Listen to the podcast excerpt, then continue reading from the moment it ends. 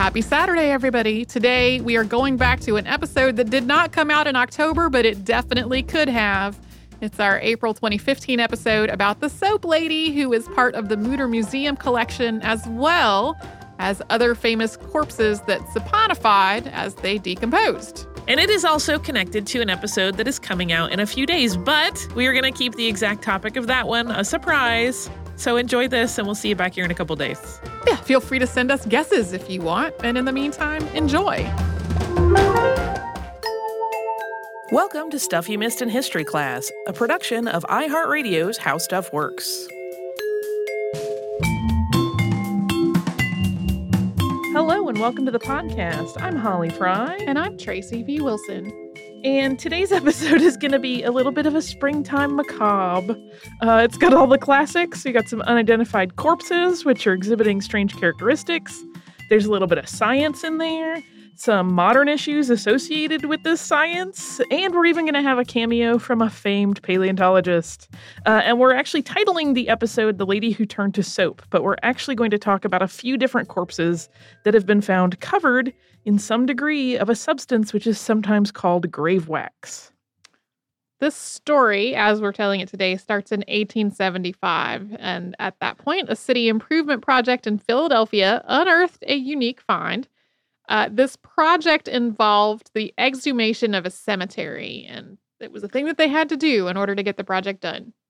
Yeah, and I've read different accounts of what that project may have been. Some say they were trying to build a train platform, and it was going to take up some of, they needed some of the space that the cemetery occupied, and others are like, no, it was a widening of streets. So I don't have a concrete definitive on what the Public Works project was. But two of the bodies that were exhumed as they were trying to move this portion of the cemetery exhibited this really distinctive characteristic. They had turned to a substance that appeared very much like soap. A professor of anatomy at the University of Pennsylvania named Joseph Leidy was very excited about this discovery, and he shared this news with his friend and colleague William Hunt. In eighteen ninety-six, Hunt wrote an article for the Public Ledger, which described Leidy's intense enthusiasm over this specimen. And according to Hunt, Leidy told him, quote, "They have been buried for nearly a hundred years. Nobody claims them, and they would be rare and instructive additions to our collections." Hunt's account described his visit with Leidy to the cemetery to speak to a superintendent in the hopes of acquiring the bodies for the College of Medicine. After making a number of comments about the violation of the grave and appearing to shut this mis- mission down, the cemetery superintendent finally told the duo, quote, "I tell you what I do. I give the bodies up to the order of relatives." And so uh, the pair left the cemetery, and Leidy had taken the superintendent's comment as a hint. And so he went out and he hired a furniture wagon, and he sent a driver with the furniture wagon with a note that the bodies were the grandparents of the wagon driver's employer and asked that they be uh, released to the driver. And so that same cemetery worker who had dropped this hint to Leidy that relatives could collect bodies sent the deceased on their way in the furniture wagon. Documents in the Mütter Museum indicate that Leidy paid seven dollars and fifty cents for each of these bodies. The Mütter Museum, which is part of the College of Medicine, kept the Soap Lady, but the Soap Man eventually went to the Smithsonian Institution as part of the National Museum of Natural History. And now, just to um, acknowledge his cameo, you may recognize the name Leidy. So Doctor Joseph Leidy is usually referred to as the father of American vertebrate paleontology. And in the Cope and Marsh Bone Wars, which were covered by previous hosts of this podcast in an episode, uh, it was actually Leidy who backed up Marsh in his assertion that Cope had placed the head of Elasmosaurus platyurus on the wrong end of the skeleton. This was a particularly painful episode because uh, Leidy had actually been Cope's mentor. So for him to be the one that actually validated criticism of him was uh, uh, quite a drama. But that's just in case you're recognizing that name and it's ringing a bell. That was who he was. So you may, at this point, in addition to stumbling over the ethics of effectively stealing these bodies, uh, wondering how in the world does a body turn into soap? And these two soap bodies are definitely not the only specimens to exhibit this very weird waxy transformation. In Paris in the late seventeen hundreds, bodies of children were exhumed from the Cemetery of Innocents to be moved into a space that would later become the Paris Catacombs. And this is sort of the first point on record where we have people noting this condition. Uh, scientists Antoine Fourcroy and Michel Touret were on hand to study those bodies during the exhumation. Uh, they were there because they had an opportunity to study decomposition, and they noticed that several of them were covered in a waxy substance. And this pair is actually credited with naming this substance adipocere, and that comes from the Latin root words adeps, or you'll hear adipose, for fat, and cere, which is wax. Adipocere forms as part of decomposition, but it doesn't typically happen. Most bodies don't do this at all. It requires specific conditions, usually a moist, alkaline environment, and as the decomposition progresses, the body's fat slowly turns into this soap-like substance. The corpse wax, as it is sometimes called, starts off soft, kind of like a paste or a putty, but it hardens over time into something more like hard wax or damp mortar. And this process is called saponification, and it actually stops the decay process as it slowly encases the body with wax and shuts out the oxygen that's needed for normal decomposition. It happens most successfully when a corpse's body fat is exposed to anaerobic bacteria. Uh, it can happen in damp soil or water, so long as the environment is low on oxygen. One of the really fascinating things about saponification is that it can happen pretty rapidly in terms of a body. It's been documented in observed research settings as happening even within a few days, although it can stretch into more than a year. In some testing that was done with pig cadavers, the process actually started within hours. Warm water seems to hasten the process, and while it does continue in cold water, it just does so at a slower pace. For a body to be completely transformed by the process rather than just the fatty tissues takes about two years. And in some cases, adipocere formation has been found in dry environments, but that definitely appears to be the exception rather than the rule. And in those cases, it's the moisture of the body itself that kind of provides the ideal conditions for these anaerobic bacteria. And it's been documented in bodies that have been embalmed as well as those that have not. Uh, it is most common in cases of people with high body fat, which sort of makes sense. Uh, and within a, a given corpse, it tends to form, again, this is pretty logical, most commonly in areas where the body fat is concentrated. So if someone carries a lot of their body fat in their abdomen, that's where it's going to be, versus if someone carries it in their hips, that's where it will really start uh, forming in the largest proportion. One of the major problems of adipocere is that it preserves bodies and slows normal decomposition, which makes it hard to determine just how long the corpse has been dead. And because it tends to persist once it's formed, the adipocere can just preserve a cadaver almost indefinitely. And in the case of Soap Lady and her companion Soap Man, although it does not appear that they were actual companions, just that they were found in the same graveyard, their caskets had allowed water to seep in and sort of work its way in and provide the perfect environment for this process to take place. And as we just mentioned, this also made it really tricky for researchers to identify when each of them had passed.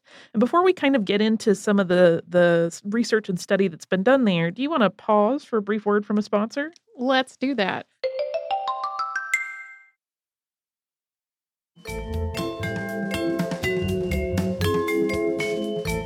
So the early story on Soap Lady was that she had been an elderly, uh, potentially obese woman who had died in seventeen ninety-two from yellow fever. There was uh, a big outbreak of yellow fever in the area during that year. The story persisted, actually, for a long time, until around the nineteen eighties. And at that point, a team of researchers, which included uh, Gerald J. Conlogue, who was a radiographer at the time.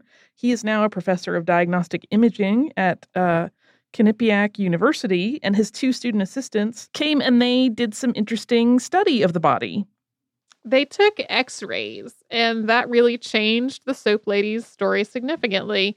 The images revealed that she was definitely not elderly when she died. She was younger than forty. Uh, and they were also able to determine that she had been, in fact, a solid diminutive woman. She was short. Her skeleton, though, appeared healthy, uh, and it did appear that she had a kidney stone or a gallstone because they noticed some calcification points in the abdomen. Additionally, they discovered a number of straight pins and two copper alloy buttons on her body.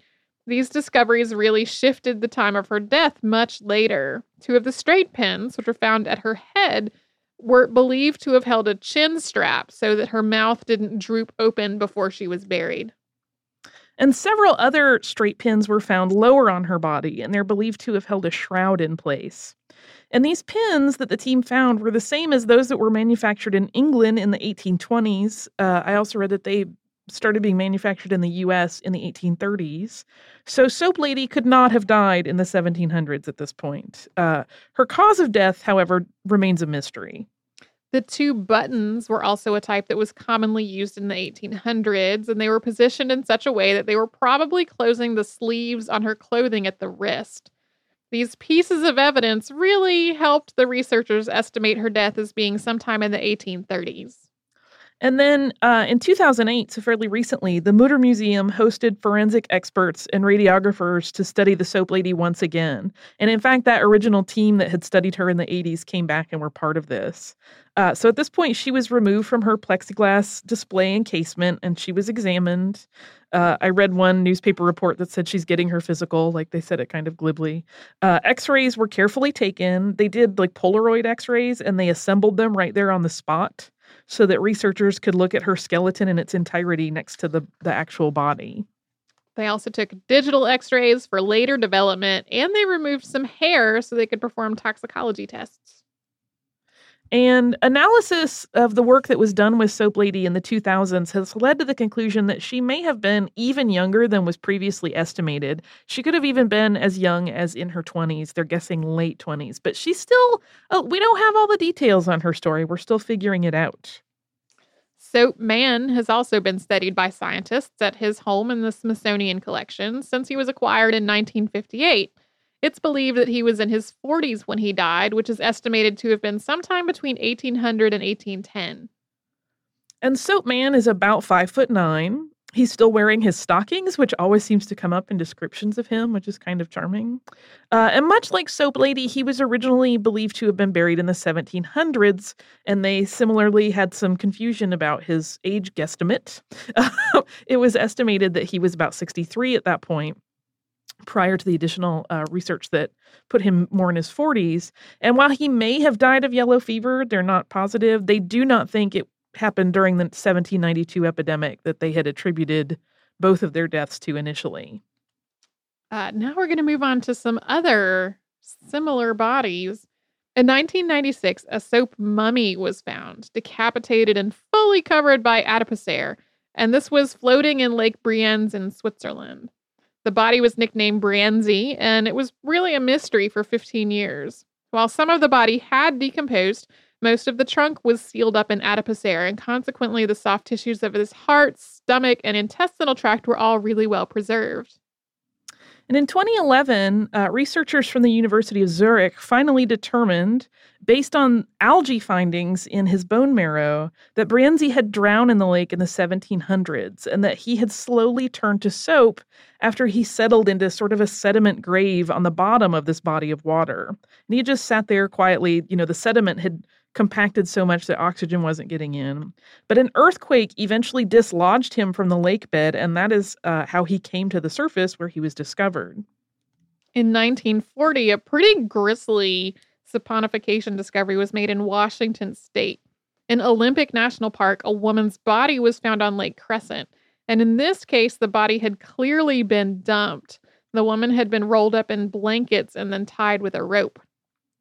And her face had decomposed to the point that it couldn't be identified, but the rest of her body had turned to this waxy substance. And a medical student that uh, had examined the body once it was taken to Port Angeles had described it as being very similar to ivory soap. The body was eventually I D'd as Hallie Illingworth, who had gone missing three years earlier. And ultimately, Hallie's husband, Monty Illingworth, was found guilty of her murder. Yeah, and that one's kind of interesting because it does point out sort of, uh, I, I know when I started researching this, I was thinking this must be a process that takes a really long time.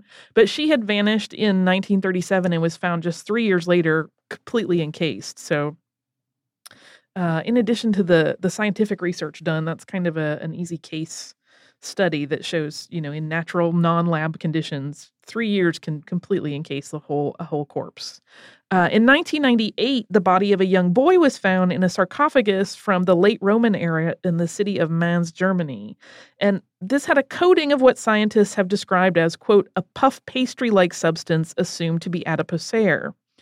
And this particular cadaver is unique in that it was in an area with fluctuating groundwater levels. So this means that in some periods of time, conditions were conducive to adipocere development, and in other periods of time, uh, they were not, and they enabled the boy's corpse to actually decay.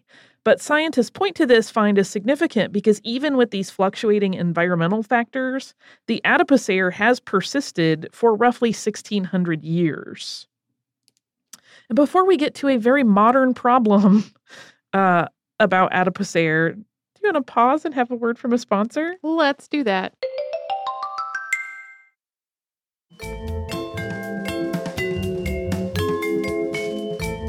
So uh, I mentioned this before our sponsor break, that there are many, many instances of adipocere appearing on corpses. Some are famous, some are not.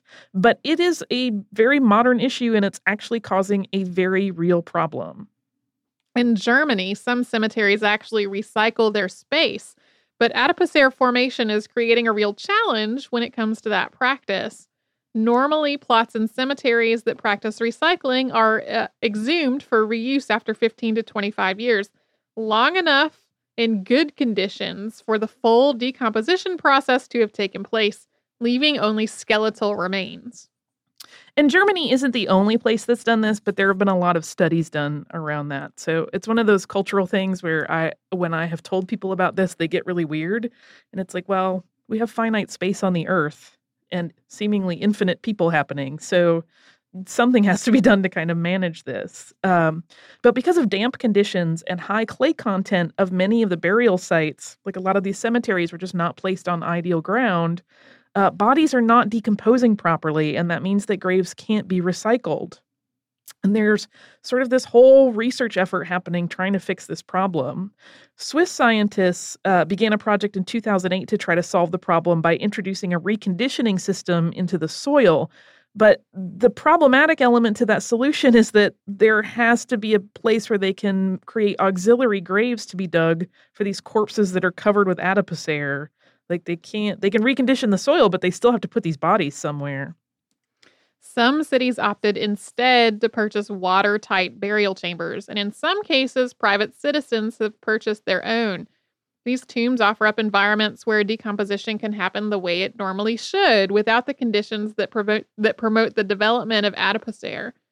However, an, an initial examination of some of these chambers actually revealed a different problem. The absolute absence of moisture has led to corpses mummifying rather than decomposing, so filters have been added to some of the crypt models in the hope of creating a more perfect afterlife environment to promote proper decay. Another solution uh, that is also a Swiss brainchild is a fungal product that is intended to accelerate decomposition of wooden coffins. And I... Uh, read about this in an article in Spiegel Online, and this was in two thousand eight, and I did not really find later information on how successful that is or is not. Uh, so we don't really know if that's worked yet. It's still only, you know, seven years after the fact. It may be hard to tell. Um, other approaches to kind of advancing the science of decomposing bodies are being explored. Uh, there are companies cropping up that offer woodland burials, like under a tree, uh, or there are luxury cemeteries that are designed to feel more like park spaces. And in those cases, uh, at least the ones that I read about in Germany, there is an option to have a not recycled grave so that if the family wishes, they can keep you in that plot forever. I think they have to pay, pay like an annual fee. I'm not entirely clear on the economics of it, but it's an option now to kind of skip over this whole recycling issue. And and that's Soap People. It is strange prob- and fascinating. It is strange and fascinating. It is probably no uh, surprise to people who have maybe watched Fight Club or read other things that, you know, fat and soap are connected. Uh, one of my friends that I was talking to said, "Didn't isn't this how they discovered that body fat could be used as a cleaning agent?" And I was like, uh, not this specifically. It's sort of like the difference between using a wheat-based flour to bake a cake and a cake spontaneously forming in a field of wheat.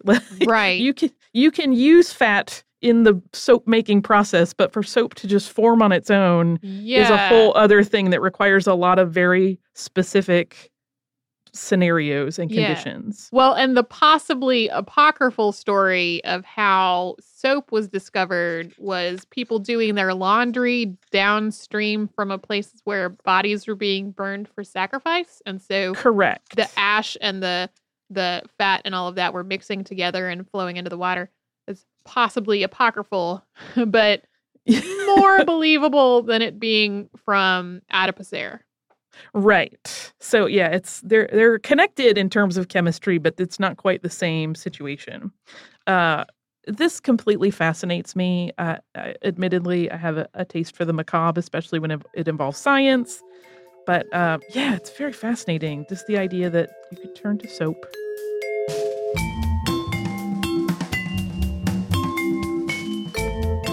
Thank you so much for joining us on this Saturday. If you have heard an email address or a Facebook U R L or something similar over the course of today's episode, since it is from the archive, that might be out of date now. You can email us at historypodcast at howstuffworks dot com. And you can find us all over social media at Missed in History.